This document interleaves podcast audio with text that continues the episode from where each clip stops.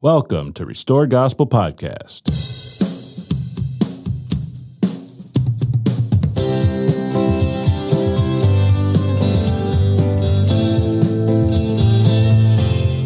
Welcome back. I'm Mike Barrett. I'm Corey Stark.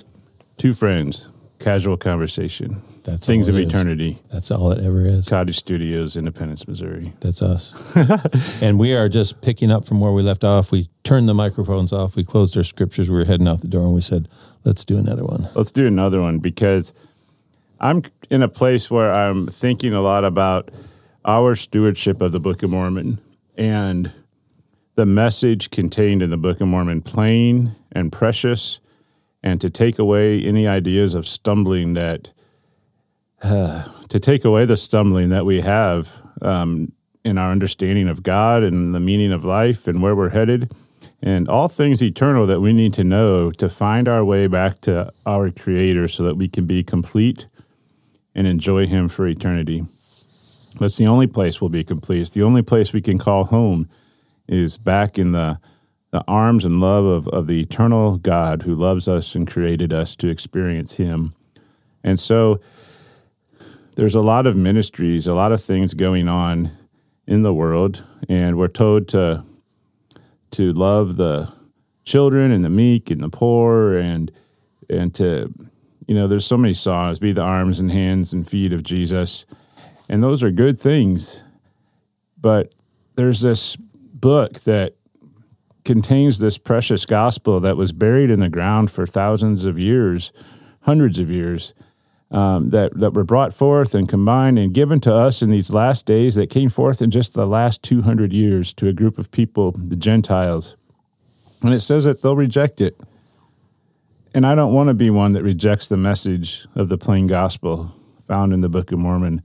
I don't I don't want to walk through my 60 or 70 years or 80 years on this world uh, having this book and not knowing what to do with it or not allowing it to change me as it explains to me who my creator is. And and then I think extended to that is I get sad and frustrated at sometimes belonging to a body of people um, who don't understand the message or are confused and are stumbling once again because they've left the plain, the plain and precious and simple message contained therein. Um, and so those things are sad to me, but the fact that I have this is it's the Book of Mormon, as I know it is to you, Corey, is very special to me, and and I love it.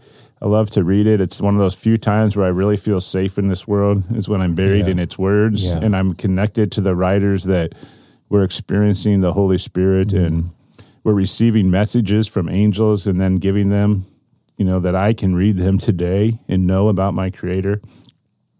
Those are precious times, but they're also I don't want them to be selfish times, and I don't want it to just be me mm-hmm. and God. I, I want to know what my work is and what my purpose is in this mm-hmm. life. And I think as a people in the restoration, we've really we've we've had it hard. We, you know, we're, we're not the first people to have it hard when you look at the grand history of the world, but in our short amount of years, we've had our struggles and we've had our challenges to our faith, and we've probably become lost and wandering, if not now, many different times, and probably now. Hmm. And so we have to find our compass and and just hold on to that compass that's pointing us in the right direction. And it's the precious angel message, and it's the the plain words in the in the gospel in the Book of Mormon that hmm. brings everything else into reality. One of those concepts that has been um, oh a battle cry of the restoration is Zion. Mm-hmm. We sing hymns about Zion. Um, we're told that Zion is our hope. I grew up um, thinking of a group of people in Independence, Missouri, that would all believe alike and uh, would be righteous, and together we would uh, usher in the kingdom and build this righteous city and have righteous relationships and businesses. And and uh, we moved here because of that knowledge that we were to gather to Zion. I want to look at Zion and quote the New Jerusalem in the Book of Mormon and see what exactly that message is and where it fits in and what kind of hope can we have in that and maybe even be willing to look at what kind of errors or um, false notions do we have about that so that it can have its proper place. What do you think? Wow. Um, well, I got to say two things. First, for everyone listening, Um, when Mike shares as he just did, he doesn't have any notes in front of him. He didn't have anything premeditated. He's just speaking from the heart. I'm always amazed at you, brother. I Just- can't do it. I wish I could do that when I preach, but I Oh, can't. but no, it's like you were meant to do this, but it's like, yeah, that just all comes from the heart. Nothing written down. I love that. Um, I also love what you the word you use, safe. That's that's the word. Uh, when when I'm in the Book of Mormon, I feel like safe. I feel refreshed. I feel like okay, I'm getting unambiguous truth here, right? And I can. I'm not going to have to wrestle or try to compare. You know, you, you, you think about it. You never pick up the Book of Mormon and say, "Well, Nephi was saying this, but Jacob was saying that." It's not like people do with the Bible, where you know it's like, did he mean we are saved by our works, like James said, works without faith, or did he mean like Paul said? You know, it's like, oh my gosh. Um, so this topic of Zion and the New Jerusalem, um, yeah, that is there's so much refreshing information in the Book of Mormon to, to start there. And again, uh, the the story of Zion did not start in the 1830s with, "Hey, this is a great idea. Let's have this Book of Mormon come forth, and then let's tell everyone there's going to be a Zion, and let's let's build it and gather to it, and tell everyone else get here soon." Um, this idea of God's kingdom on earth is sort of like the parallel of the Garden of Eden, where you know mankind was with God in the beginning, we're away from God, but in the end, uh, the parallel is that we come back to God, and and the whole plan, everything of the prophecies, everything worked towards God reuniting with man, and that the earth being His footstool is that uh, it's going to be His place of abode someday. It's like He was always from the beginning preparing this place to be his home with us too, right? But we, you know, be, sin can't inhabit obviously where the evil is, so the evil has to be gone. And that's a good telling quote you shared. Hey, when men keep all my commandments, I think you shared it in the last podcast about when men keep all my commandments, Zion will again come to the earth.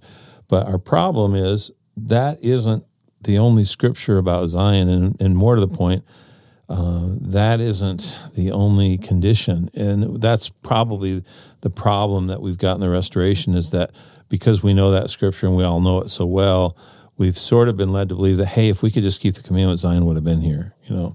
And and this is where the education of the covenants is important and understanding the promises.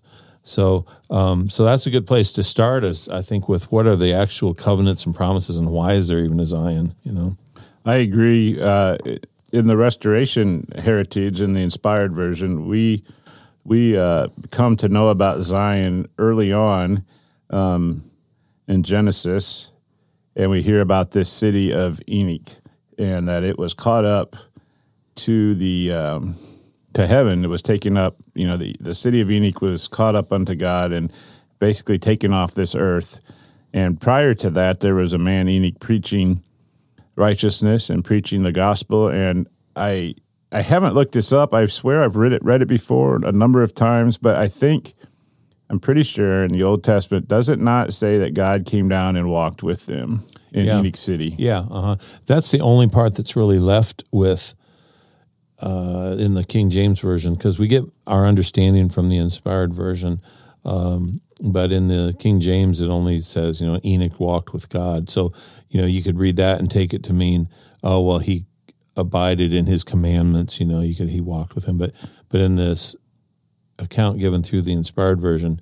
It's much more specific that you know God dwelt among the people. God dwelt among them. right? And then we would take that to mean Jesus Christ in the physical sense, right? You know, unless I, I think so. Yeah. Um, we know, you know, the stories of the disciples baptizing thousands and thousands after Pentecost, after they had, they had spent time under Jesus, and then we have the um, the Book of Mormon age where they they had uh, several hundred years of righteousness after Jesus had appeared to them.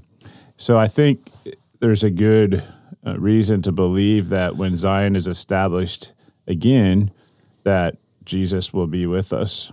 Mm, yeah. And you know, one thing I got to point this out is Zion is this idea that heaven and earth come together again and God is among his people and his people obey him and there's peace, there's no more death, all these attributes, which are correct. It isn't Zion isn't just because there was an Enoch city and it got taken to heaven, and that the fulfillment of Enoch city comes back. I mean, the concept of, of Zion being God's kingdom on earth was from the beginning. You know, it didn't start just because of Enoch city, but that's that's a key part of it, and that's sort of what we I think look to as Zion being complete when that city returns. You know, that's Mm-hmm. that's kind of seals it, right? And I think there's some scriptural stuff to that, but um, for me, I think one of the most um, telling scriptures comes from the brother of Jared's records of the Book of Ether, and this account that it's interesting because Ether, who was this prophet who came from the Jaredite civilization, he he lives until basically the Nephites discover the remnants of the civilization which had existed for a long time on this land before them and finds their bones and finds this record. And so it's interesting because Ether wasn't part of the house of Israel, nor were the Jaredites. They all preceded the house of Israel. They left, you know, after the Tower of uh, Babel. Is it Babel or Babel? I'm never sure. I don't know, but my mind was just blown. I, I, I know that I know that the uh, the plates of Jared or the, the the book of Ether is a couple thousand years before Christ. Yeah. I never, I just never put two and two together that this preceded the house of Israel. Isn't that something? You just said that. Yeah. Well, so so Ether is even talking about the house of Israel, but it's in prophecy. It's like God's showing what's going to happen to this group of people who stayed back in the homeland, and they're going to come over here too. But they all left way before Israel. You know, but Tower of Babel and all that was before Abraham. Yeah, I mean, I I knew it, but I never consciously knew it. I Yeah. never thought about it. and and we know there were millions of people survived or, or created here on this land who survived for centuries because this the land bears record of it. All the mound builders and stuff. It was extensive throughout the United States, North and South Americas, but even also from the gruesome fact where it describes their wars and how in the end it talks about how millions were killed and and that this society this where this information about Enoch City comes from it's it's it's way before Israel, but it it also um, it, it prophesies of them, and it's it's interesting because it talks about how their covenant would be on this land to where this would be built up, a city would be built up here, and how the old Jerusalem would be built up. And, and this is all seen from someone who wasn't an Israelite. You know, it's just kind of interesting. That is, yeah, that is interesting. Yeah. I I can't believe we're. Uh, it's just. Ugh. And we have this in our hands. We can hold it. I know right I'm now. geeking out right now because we're sitting in a basement, uh, you know, halfway under the earth in the middle of Independence, Missouri, talking about records that are giving us insight into things that happened over 6,000 years ago and insights into the plan of what's coming for all of us, the, the grand finale. It's every Yeah. once in a while, my, I just, I just wig out at that because it, it's, it leaves the mundane to, uh, wow. and, and that you know exactly it's kind of like and that this is reliable and this is safe and this is something we can put our trust in and and what i was I, my mind went in a different direction but coming back to the point i want to make about ether is that the brother of jared is told that when they come to this land this predates israelites coming here now he says there would be none greater than the nation which I shall raise up to me of the seed of thy seed upon the face of the earth. This is Ether chapter 1, verse 20. This is what God is telling the brother of Jared. I mean, at the Tower of Babel times, he's saying, I'm going to take you, and there will never be a nation as great as yours. These people were unified. You find this in, you know, some of the record of the mound building throughout the Americas, the, the consistency of things meant that there had to be a unified government. There had to be a unified understanding of uh, accounting and measuring and mathematics and science to whatever level they had it.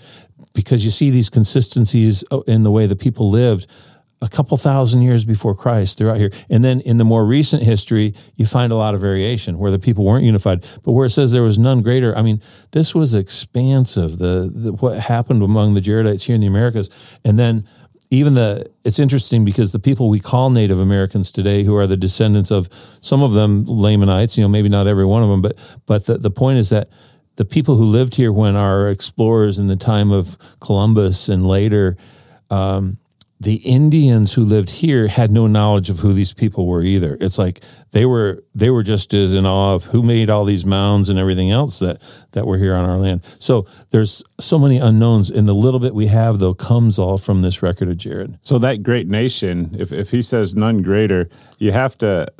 You know, there's debates over geography, and, and this is the place of the Book of Mormon or that, but I have to imagine that wherever they landed and wherever their their hub was, that they through time must have spread out all over this Yeah. continent. I, I was watching a video the other day of these.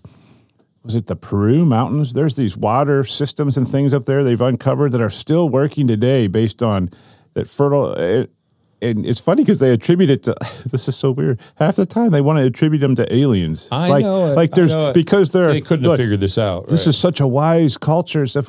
Well, if God says no nation will ever be greater, certainly the intelligence of God was here. Maybe you're looking at the creation of the Jaredites two thousand years before, not not not aliens that landed. in- Exactly. Yeah. Isn't that something? Yeah. Let's take our mind totally away from God and just, you know, it couldn't be that God inspired people's minds. Yeah, and gave them a. Uh, so that's crazy when you talk about the mathematics and, and just the. And so then people later find all of these earlier. Yeah. And so this, this, in this account of ether, starting in chapter six in the RLDS version, um, this is where we get really interesting information about this New Jerusalem. Now, I, I researched this recently, and the word Zion, if you word search it in the Restored Covenant or probably the 1908 works or even the LDS version, um, I think it appears about 49 times in the Book of Mormon. But what's interesting is that probably about 44 or 45 of them are quotations of Isaiah that are contained in the Book of Mormon, where Isaiah is talking about Zion. And which would be another word for the city of David or Jerusalem. Yeah, Israel and you know Zion and and basically um, it's it's used to mean kind of different things, but it is I think used in a in the prophetic sense of God's kingdom coming back. But sometimes Isaiah mourns over Zion, and it's basically Jerusalem being you know the, the what he's seeing prophetically going to happen to them. So it's kind of like it depends on the context where it's used. Sometimes it's a prophetic thing about a future for us. Sometimes it's a description of what Israel and Jerusalem was back in the day. But so there's about I, I think there's about 49 times, and the number doesn't really matter other than to say that the the other five times or so are Nephi and Jacob referring back to Isaiah. They're kind of requoting, and, and they're usually talking about the prophetic sense of Zion being this this future thing on the on the earth. Well, what's interesting, and I'm not saying they're not connected, is that when Ether six talks about the New Jerusalem, it actually never uses the word Zion here, and that just jumped out at me. It talks about the New Jerusalem, and it's interesting because we can tie this back into something in the Bible. Now, you know, I kind of geek out anymore about parallelisms, and I'm going to refrain here. But when I was reading recently Ether chapter six about the New Jerusalem and the Old Jerusalem that we'll get into here, um, I realized this whole, I don't know, the first 20 verses or so is a is multiple parallelisms, and I'm just going to mention what a few are rather than pick them out every time we pick up. You have a parallelism of gatherings. You have the people of Joseph's remnant being gathered in America, and you have the rest of the house of Israel being gathered to the old Jerusalem, the old land. That's a parallel, but there's a parallel of gatherings. There's a parallel of a new Jerusalem and an old Jerusalem, just the cities, but they be, both become holy cities. Um, there's there's parallels of um, well, I, I can just leave it at those two right now. But there's there's more there's there's a par- parallel, I guess, one more of a city on the earth, which is a new Jerusalem, a physical city to be built, and that parallels, and that's called the New Jerusalem, a new Jerusalem physically built on this earth by the remnant of, of Joseph. And there's a parallel of the New Jerusalem, which is this heavenly realm, Enoch City, and maybe even more, whatever that means, that comes to earth. So, so we get physical parallels of, of those things Old Jerusalem, New Jerusalem, the physical city, and a spiritual city. And so, this one uh, introduction of 20 verses brings all that out. Well, uh, there's questions I have, and I'll say this up front too. Uh, when I read the this portion in the Book of Mormon, the question I have regards when it says new heaven and new earth. And the reason I have this question is because it matches exactly what Revelation says um, about when Zion comes back, this new Jerusalem from heaven. I'm talking about the spiritual city, New Jerusalem.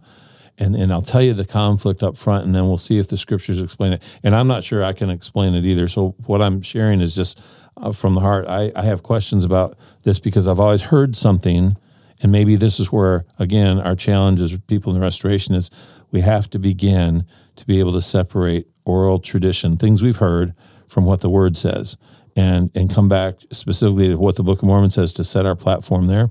And so, when New Jerusalem comes to earth, according to the Book of Mormon and Revelation, if if what we're reading is in chronological order, I'll qualify it this way, seems to be that the New Jerusalem comes at the end of the millennium, not the beginning when there's a new heaven and new earth. Now that's going to shock some people, and it might even be shocking you on the other side of the table. But our concept when we read Genesis nine has always been, well, hey, the New Jerusalem coming down from heaven is what ushers in the millennium. You know, hey, you know, and and if we we kept the commandments and somehow Zion is here now and we're going to have a thousand years. So the the contention that I've got in a question is are we reading this right or wrong? But we have a thousand year reign.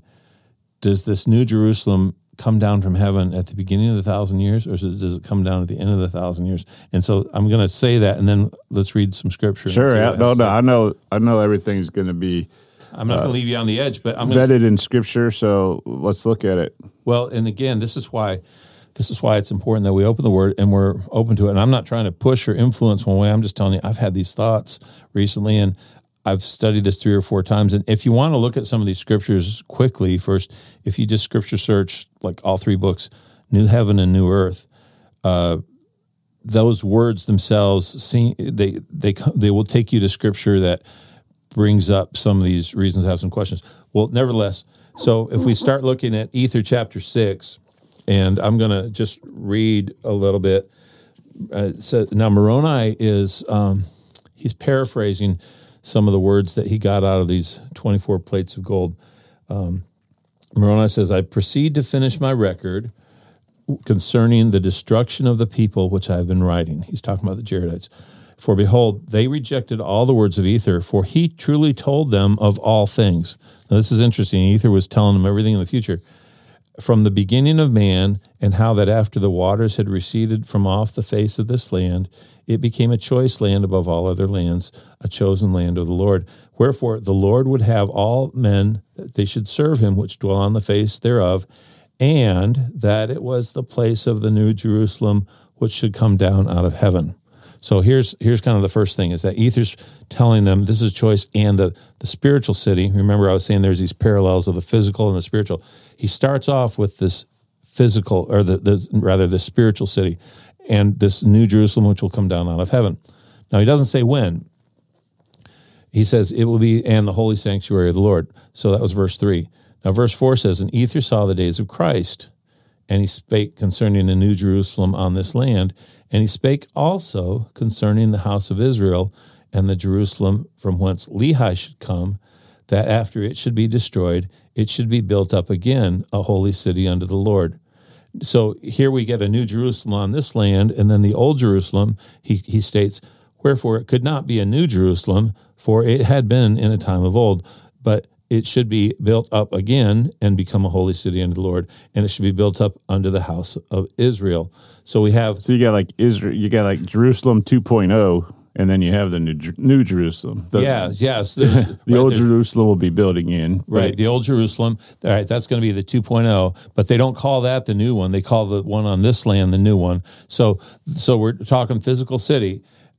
So, and then he says this is why it's important for us to understand too that this new Jerusalem isn't built until the remnant of Joseph comes back to God's word because, well, it, it explains right here. So starting at the next verse six, so that a new Jerusalem should be built up on this land unto the remnant of the seed of Joseph, for which thing there has been a type.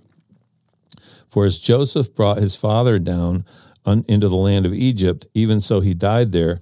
Wherefore the Lord brought a remnant of the seed of Joseph out of the land of Jerusalem, that he might be merciful unto the seed of Joseph, that they should perish not, even as he was merciful unto the father of Joseph, that he should perish not. So here we get a another parallel where he's saying, "Hey, this new Jerusalem is going to be built up to be the, like the saving place, also uh, by the house of Joseph, but also for them on this land." And he compares it with how Joseph saved his own family, saved his father in the famine, how they came and got food in Egypt. You know, they left the Jerusalem, the land of Canaan where they were from. That's where Jerusalem would be built up one day, the land of Canaan, because there was no food there. And they come to this foreign land and Joseph's family is saved there by Joseph. Mm-hmm. Nurtured there nurtured by there. the Egyptians. And they live there for 400 years. That's how the story of Moses evolves, is because it's the descendants. You know, it's been as long as like John Smith and the Pilgrims in Jamestown and stuff till now, 400 years from the time that Joseph was there doing his thing. And now you think we got all this America and everything huge. Well, the Israelites, you know, they weren't thinking so much, we're here because of Joseph. This is just their land now. But he's saying, just like they were starving and he saved them, then he's like, okay, Joseph's people are going to do the same in the future. They are going to build up a holy city and they're going to help save Israel from starving. Now, Israel gathers, you know, some of Israel gathers here, specifically the remnant of Joseph. Some of Israel gathers to the old Jerusalem, but we'll get get to that next. But there's a type. two countries with the highest uh, Jewish population: Hey, yeah. Israel and United States. Yeah, yeah, yeah, right. And so there's also a promise to Joseph, and this is it's not secondary, but it goes along with this. Uh, that back in the days of um, you know Abraham had Isaac, Isaac had Jacob, Jacob became Israel with the twelve sons. There was a promise that Joseph's seed would never die out, his people would never die out, and this is one of the reasons why they were brought to uh, this America, you know, so that there would be a remnant saved. Um, also, that Joseph was the one planted by the well, and that basically means that by the well meant, hey, this well of Christ, that they would have a testimony of Jesus Christ, which we've also seen from this record. But continuing with Ether 6 at, at verse 8, wherefore the remnant of the house of Israel shall be built up upon this land, this land being America, and it shall be a land of their inheritance, and they shall build up a holy city unto the Lord, like unto the Jerusalem of old, and they shall be no more confounded until the end come when the earth shall pass away. So this is interesting that when this city is built up, it remains okay until there's like a new heaven and a new earth starting from this physical city right? That they're going to build up a city. That's how i read it anyhow. I could be wrong. But um, we're going to get to the, the part that is the good part but the part that raises uh, questions for me and that's simply based on what i've always heard versus what the word says. So it says um, and they shall be no more be confounded until the end come when the earth shall pass away. Now this is verse nine. And there shall be a new heaven and a new earth, and they shall be like unto the old, save the old shall have passed away, and all things become new. Well, that all things become new is interesting. When Jesus comes among the Nephites, he says, Hey, I make all things new. That's why they're rebaptized, and he gives his doctrine and they live in peace. Well, he, he makes this statement again when there's a new heaven and a new earth. I make all things new, right?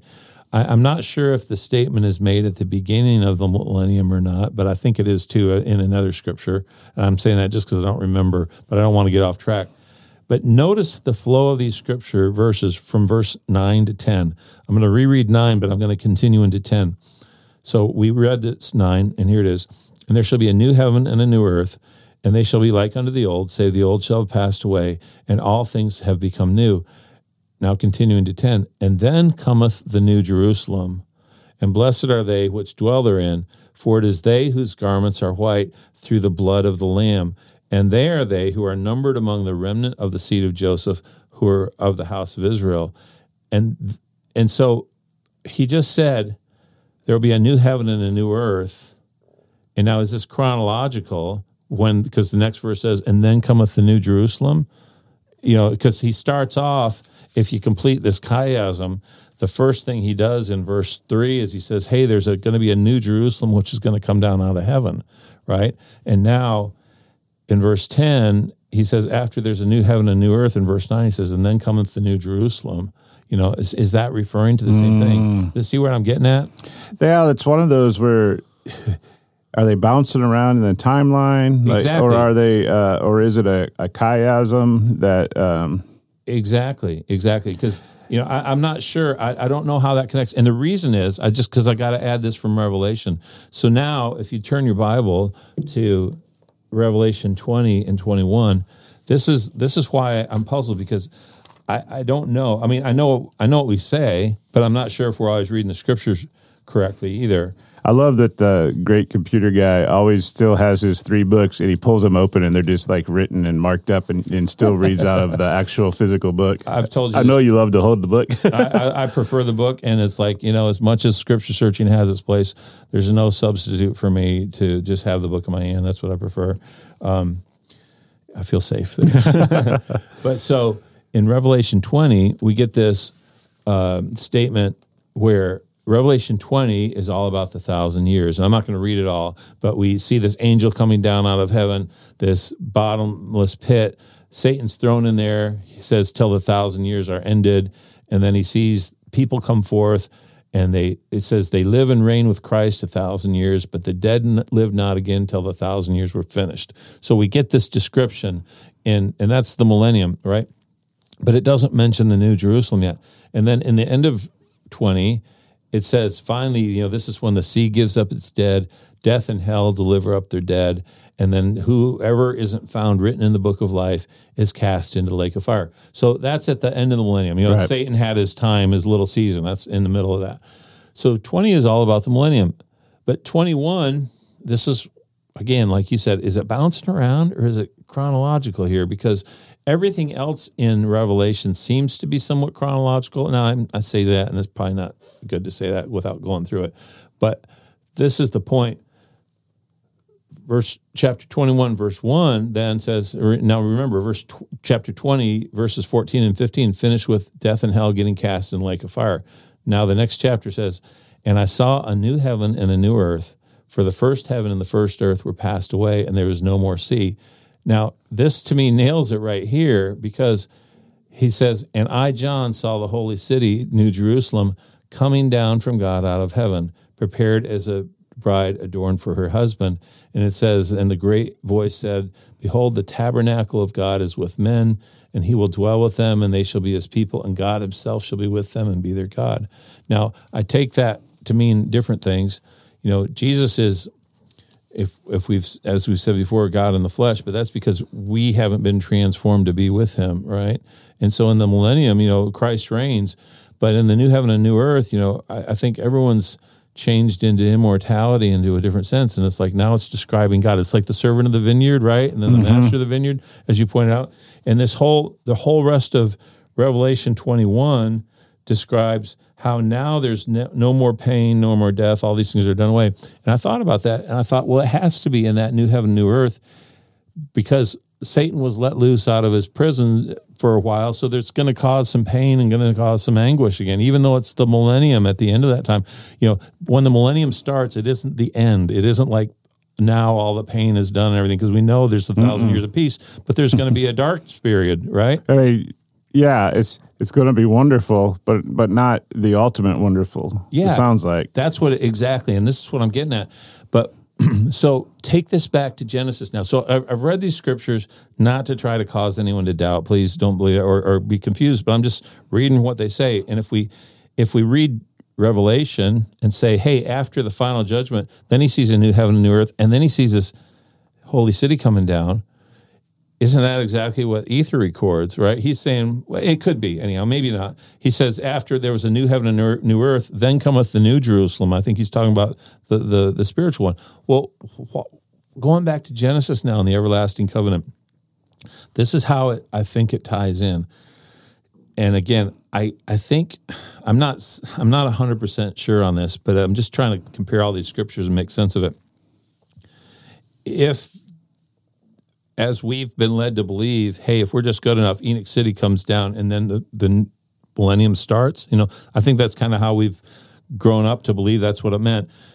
Yeah, build Zion. Build Zion, yeah, and then Enoch City's coming, and then we have this timepiece. I think what the scriptures are saying is something that's actually more profound, and Genesis actually fits into it if you read it according to Ether 6 and Revelation 21 in this regard. It says, "When men keep all my commandments, Zion will again come to the earth." Well, isn't that what the ultimate goal of the millennium is? Is that by the end, everyone keeps all God's commandments. And it isn't necessarily at the start. This is all the prophecies of God setting forth his hand a second time. You know, he says, I'll be with you in power. The word is going to go out to the world. Nations will flow into Zion to learn of her ways. That means if they're learning, they haven't got it all figured out yet, you know? And, and I, I'm just wondering if what Genesis 9 has always been saying was not a condition that, hey, if you would just keep the commandments, you could have all been back in Zion now it's more a description of the condition saying, hey, by this time that Jesus has been among you, you guys will have been perfected. And at this point, heaven and earth have to come together because you guys, your hearts have changed. You, right. So what does that, how does that affect our hope? I mean, look at the, look at the difference. If, if we focus on, if we can just keep the commandments and have, you know, Zionic businesses and Zionic relationships, and we can, you know, build this righteous city and gather together and buy up the neighborhoods. If we can just do that and keep the commandments of God, Zion will come back on the earth.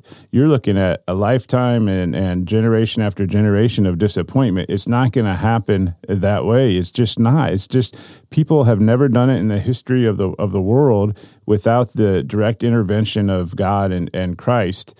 Uh, so I, th- I think that's kind of been the mindset that we gather to Zion and we have not that any of those things are bad and they're all a part of learning and growing and loving one another. I'm not saying that those are any bad ideas. I think they're all good ideas that, that you know hospitals and rest homes and things that are set up for our people to be ministered to throughout their life. All of those good things that uh, the church has been a part of, I think, are all what we say Zionic endeavors or or righteous endeavors or trying to live like Christ would want us to live. But the the be all end all of this Zion being established on the earth and Christ reigning, we're we're not going to get by our own efforts. And that that's where our hope, I think, becomes dashed as we see fragmentation and division in the restoration. Like, well, we have to come together. We have to be one. We have to set up the church so that we can build Zion. It's like, don't put your hope there you know, put your hope in what the story says in the scriptures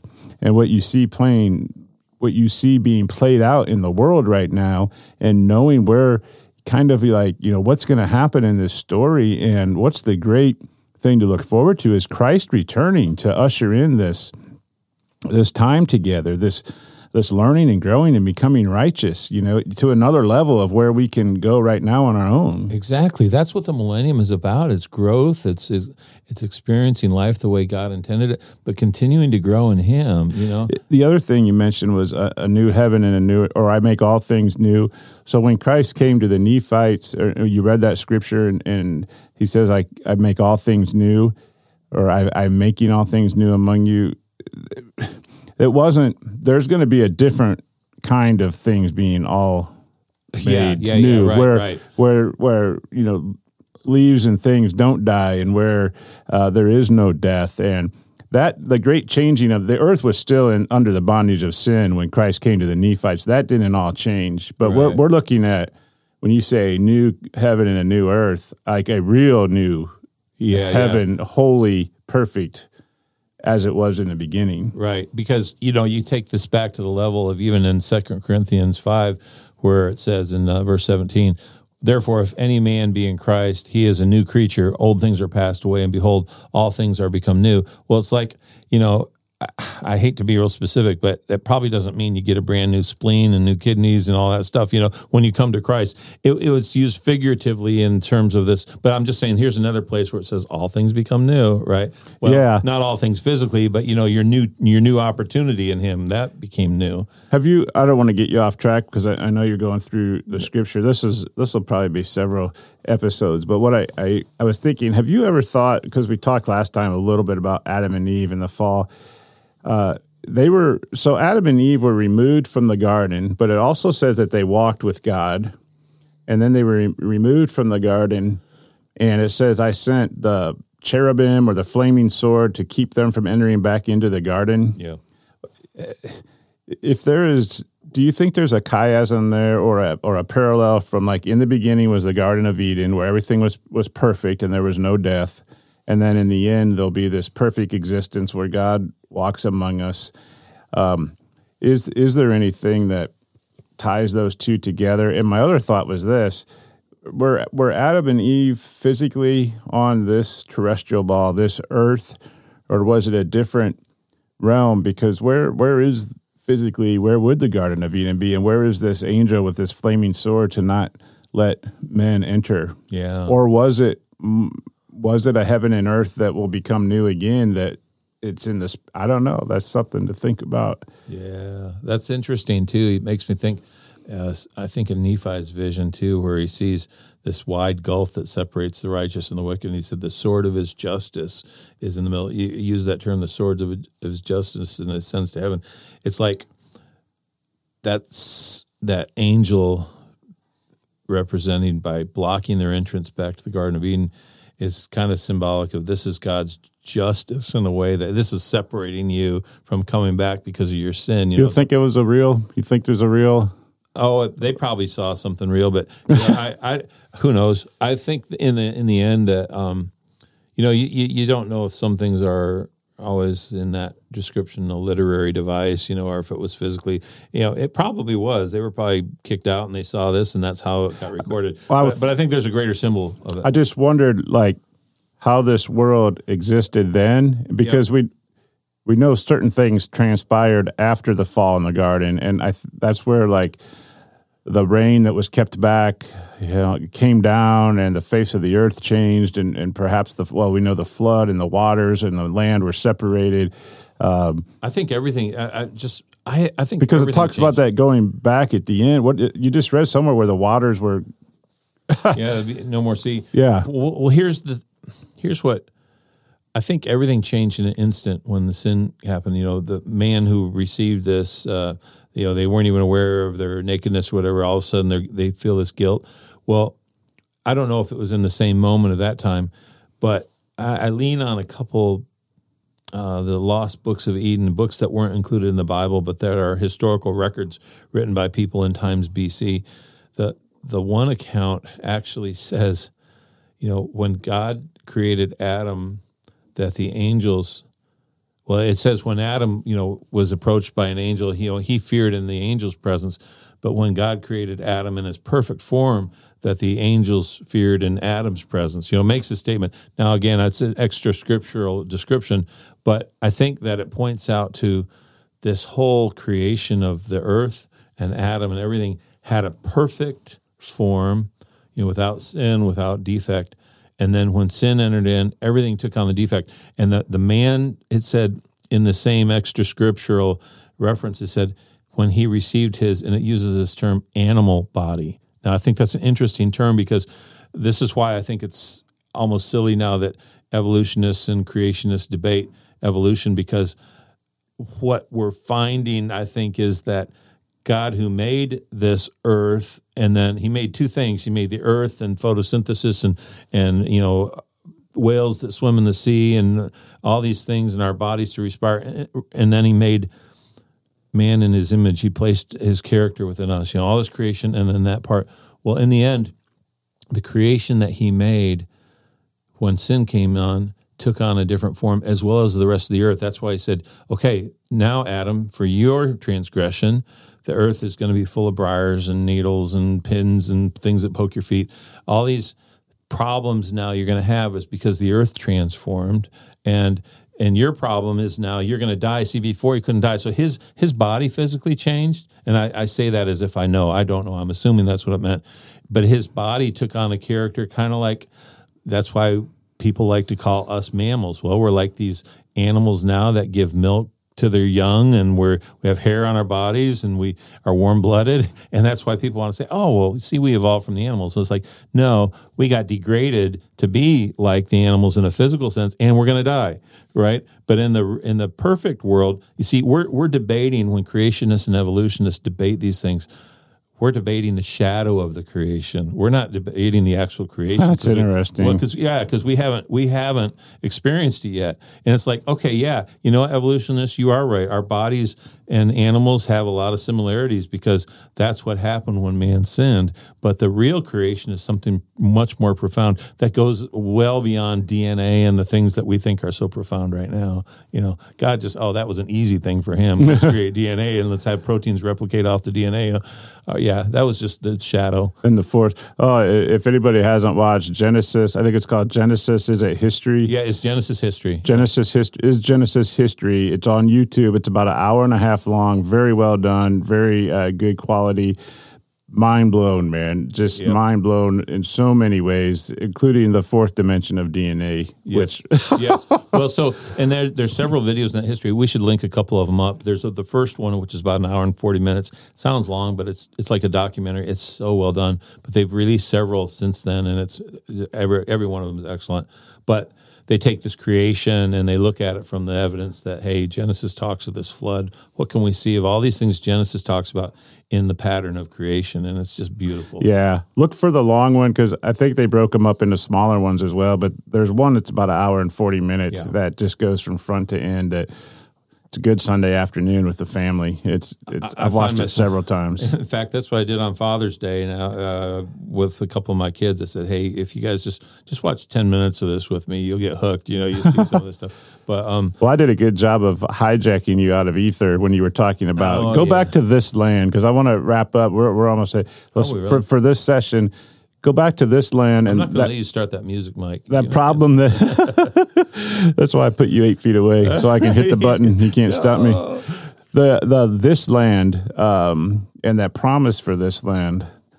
So let's in reference up, to the New Jerusalem. Finish up ether, and, and again, my point isn't to confuse, but I I was sharing this to say that it might actually be that Genesis nine all along this this extra information we've got about this Enoch city coming back is exactly what Ether and Revelation says is that when men keep all my commandments was not this commandment given, oh, if you if, gathered into Jackson then. County. It's not if then, it's yes. more just a, a, picture of what's going to happen. Right. When, yeah. when gonna, men are keeping my commandment, Zion is going to come back. Exactly. Exactly. Not based on whether or not we make the mark or not. Right. And even more limiting was this, uh, you know, uh, reference to uh, Zion could have been redeemed even now if you would have only. Well, that was a specific specific language given to the people who were in Jackson County who were probably deserving to be run out. Now, when you read some of the details of the history that day, and it, it basically meant, hey, if you guys would have cleaned up your act, you could have removed or returned to Jackson County.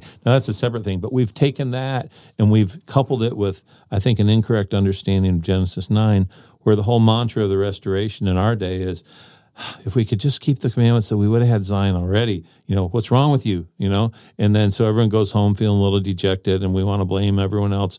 And it's like, that's not what the scripture's been saying all along. So when we come back to, at least I don't think it is. And I, again, I'm saying I, I could be reading this wrong, and maybe it always has been that Enoch City is the first thing to return. And and one argument for that is when you look at Ether, I'm sorry, uh, Third Nephi chapter ten, where it talks about this city that is built, and this is good to couple with Ether 6.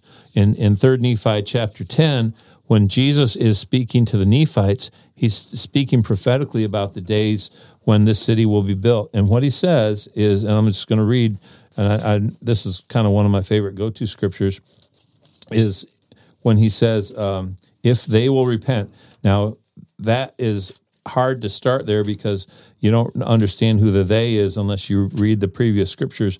But the they is these Gentiles who rejected the gospel, and there's judgment. That's what 3 Nephi 9 discusses. But 3 Nephi 10 says, If they will repent and hearken to my words and harden not their hearts, I will establish my church among them. You know, it doesn't say reestablish or re reorganize. And they shall come into the covenant and be numbered among this, the remnant of Jacob, um, unto whom I have given this land for their inheritance. So these are Jesus' words now saying the same thing as we find in Ether. The land of their inheritance, he's speaking to the people of Joseph, Nephi's descendants, on this land. And he says, the Gentiles, that's us, who repent, we get numbered among them.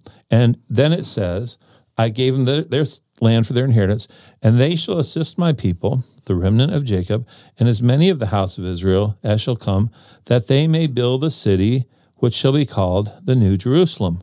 So right there, we get the physical part of the city, and and then I was saying, you know, maybe Zion of in heaven comes down then by by this scripture. If you jump ahead to verse four, it says, you know, these people are going to gather into the New Jerusalem, and then it says, and then shall the powers of heaven come down among them, and I also will be in the midst. And then shall the work of the Father commence in that day when the gospel shall be preached among the remnant of this people. Now that says the powers of heaven shall come Right. down, and I will be in their midst. So Right. this is I see the the full authority of Jesus Christ coming down, being in our midst, and I think I think that could possibly be the end of the parable of the olive tree because then it says he then calls his servants and they labor together, but he's called the Lord of the vineyard. Exactly. And so something has changed now where there's there's no longer a master servant, but they've come together with the title Lord of the vineyard, and he's he's not here to die this time. He's here in his majesty and power to labor labor with his servants to Exactly. establish a a more wonderful existence. Exactly. And this is this is I believe the beginning of the millennium in this sense of this or or it's prior to the millennium in, in that it's the time when the city is built the work begins where Jesus calls it, Isaiah calls it the second time that God sets forth his hand to recover his people. And it's this word that's going to go out, and it's the words that have been sealed that we don't have yet that will go out.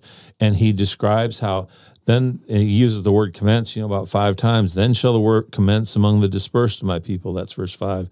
And verse six, and then shall the work commence among all the dispersed of my people. And verse seven, then shall the work commence. Let's use all the word begin because I, I still can't get past commences being like- in. yeah, yeah. That Then shall the work begin. yeah, right. And so uh, it's the beginning of this work to all the world, and I believe that's what Isaiah's describing, where it says in chapter two. I want to back up to that um, because I, I I earlier was talking about the mindset of we would gather to to Independence in Jackson County and we would build Zion. That does use the word Build build, city. in all fairness, but we're we are being numbered among Them, them, Joseph. right? Which is, which comes back to the the more urgent issue is that the the point of this Book of Mormon coming to the Gentiles wasn't that you see the story doesn't end the way we tell it. That we've been led to believe that because the Book of Mormon came to us, that we, this collective restoration as it stands right now, are the ones to build Zion. But if we read the Book of Mormon, the way this story is described in the Book of Mormon is that the gospel comes to the Gentiles and the Gentiles have their time with it, but we put it on the shelf. We didn't, you know, I, I won't make a make a statement about that. We've talked about it already. But that the fact is that at that time the Gentiles reject the gospel is the signpost that it goes back to the remnant of Joseph and that the remnant of Joseph rises up in spiritual power, much the way we read in earlier Book of Mormon stories where the Lamanites, who are the you know the, the filthy ones who, who hated God, all of a sudden have blessings higher than the Nephites. Well, if, if we're staying in a linear progression here, uh, it sounds like the gospel will go back to a remnant of them. And then if we repent, we will be numbered among them, and then we'll build a city. So it looks like there's going to be help.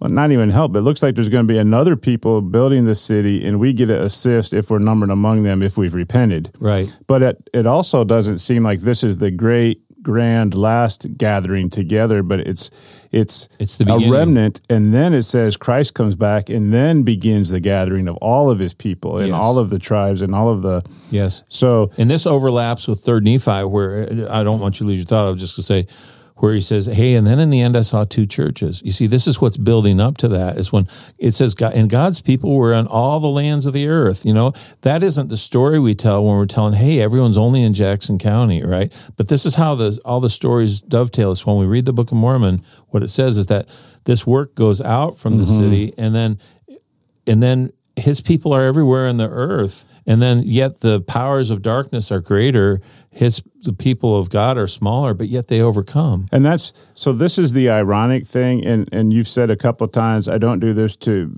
cause despair or lack of hope. The ironic thing to me is, as we let go of the idea that we're a chosen people and with authoritative priesthood, to build a holy city, Zion, starting at the temple lot and moving westward to expand across the country.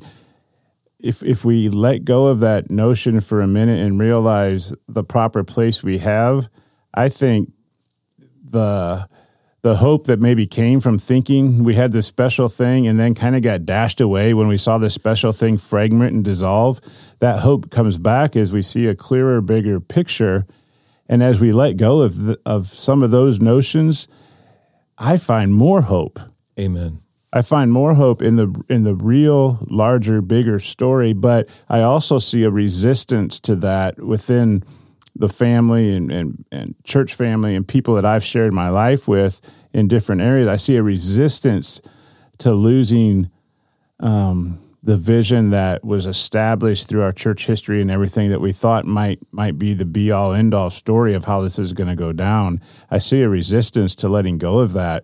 Oh yeah. But until we until we do, um, uh, we kind of wallow in this little hopeless situation Right. amongst ourselves. we keep going in these circles like well to fix this we have to get the prophet back in place and we have to all do these things and like none of those things are scriptural it's, it's what you know wishful thinking but like you just said the, the real story when you see this this this gives so much more hope. And it makes me excited to think god your your plan was never thwarted. This was your plan from the beginning. And, and the part we've kind of over uh, skipped over in our discussion is third nephi 9 however which is um, pretty serious in that it has a lot to say about the judgment on the Gentiles, and that it says, you know, for your sorceries and your wickedness and all these things, you're going to see judgment that no one on the earth has ever seen. It's going to be worse than anything the heathen experienced, you know. And but it's for this purpose of cleansing the land to make this this new city come forth. And I think even if we can imagine just a smidgen of what that might be describing, it's it's going to change the landscape. I mean that in sort of like a spiritual prophetic sense, but also physical. It's going to change change the landscape of this Earth's history so much that people aren't going to really be remembering. Hey, weren't we supposed to be? You know, you know, wasn't it about buying all lands east of the temple or west of the temple? And all? I just kind of think that's going to be this thing in the past, and then God's going to come and and establish, and we're going to say, okay, this is what we're supposed to do. This is exactly Yeah. what thirty five ten says. that was that was an interesting speck of time, you know, Yeah, yeah, sand yeah. in the in the grand scheme of the history of the earth. Right, right. And there have been a lot of notions over time, but but I don't want to dismiss or discount that because even Nephi makes a statement in his vision when he sees the gospel come to the Gentiles. You know, after this great church has caused the stumblings and then he sees this gospel return. He says, "And blessed are holy, and blessed and holy are they who seek to bring forth my Zion at that day." And I really think he's pointing to the people in our day who wanted God's kingdom more than anything. But he doesn't say, "And you and these guys will build it." You know, it never says the Gentiles are the ones to uh, authorize and then be the sole authority of the kingdom. They take part in it, but it's after the remnant returns. And so that's the part I think that's always been the disconnect. It's always like in every telling of the story, we always put ourselves in charge.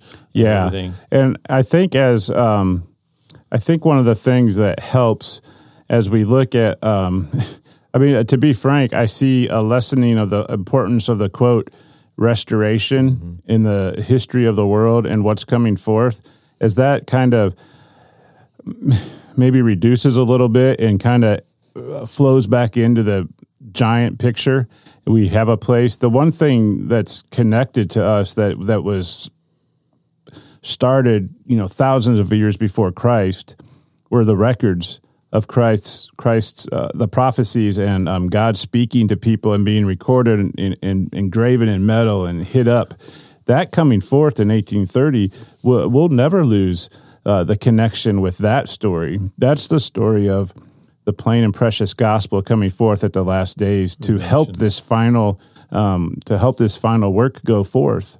And so that's our connection as the restoration was uh, was in, in Joseph Smith and the, the wonderful story and the angel and the plates and being translated by the gift and power of God to now have a recorded map and um, law and governing word of God to teach us how to be in these last days. That's our connection, and that's enough for me. It's an amazing connection, but we have to be strong enough and we have to be uh, trusting enough and have enough faith in God to start letting go of the failures and the things that were given for a certain time that um, you know that didn't come forth because of sin not just to the restoration but that's the history of the world how many yeah. failures by groups of people that just didn't do what they needed to do and it's almost like once again the law of moses god's showing us that without me you're not gonna we can't fulfill my purposes i have to be with you in power and spirit to help you do mm-hmm. those things so but to sum it up in a great way, though, and, and to sum this up, if I could just say why this gives me more hope, I see a lot of uh, excitement and things happening sooner than later. Like I thought, well, how are we ever going to get our act together and do this and that? And then we got to do this. And then finally, you know, Christ is going to come back after we figure it all out. It's like, as things get worse, I think that's telling me Christ is coming soon to help yeah. us get our act together. Yeah. And then we're going to participate if, if we repent in this awesome finale, man. It is. It's hopeful. It's better than anything we ever planned. And, you know, he his promises are sure that these cities will be built. And when, um, when they are built, there's going to be a lot of people walking each other home. I don't know if people listening thought this went by fast. This has to be one of the fastest hours of of any podcast we've done. It just, I yeah. felt like I was flying through. and I don't know promises. that we're done. You know? We're not done. We'll pick up here with the New Jerusalem. We've got yeah. a lot more to do with. I think with, we do with that. So yep. until next time, uh, I hope we can stay on track. Sometimes we come back together and something new, is but we have to come back to this New Jerusalem uh, picture. I hope so. All right. Thanks, guys. I can't believe that was an hour.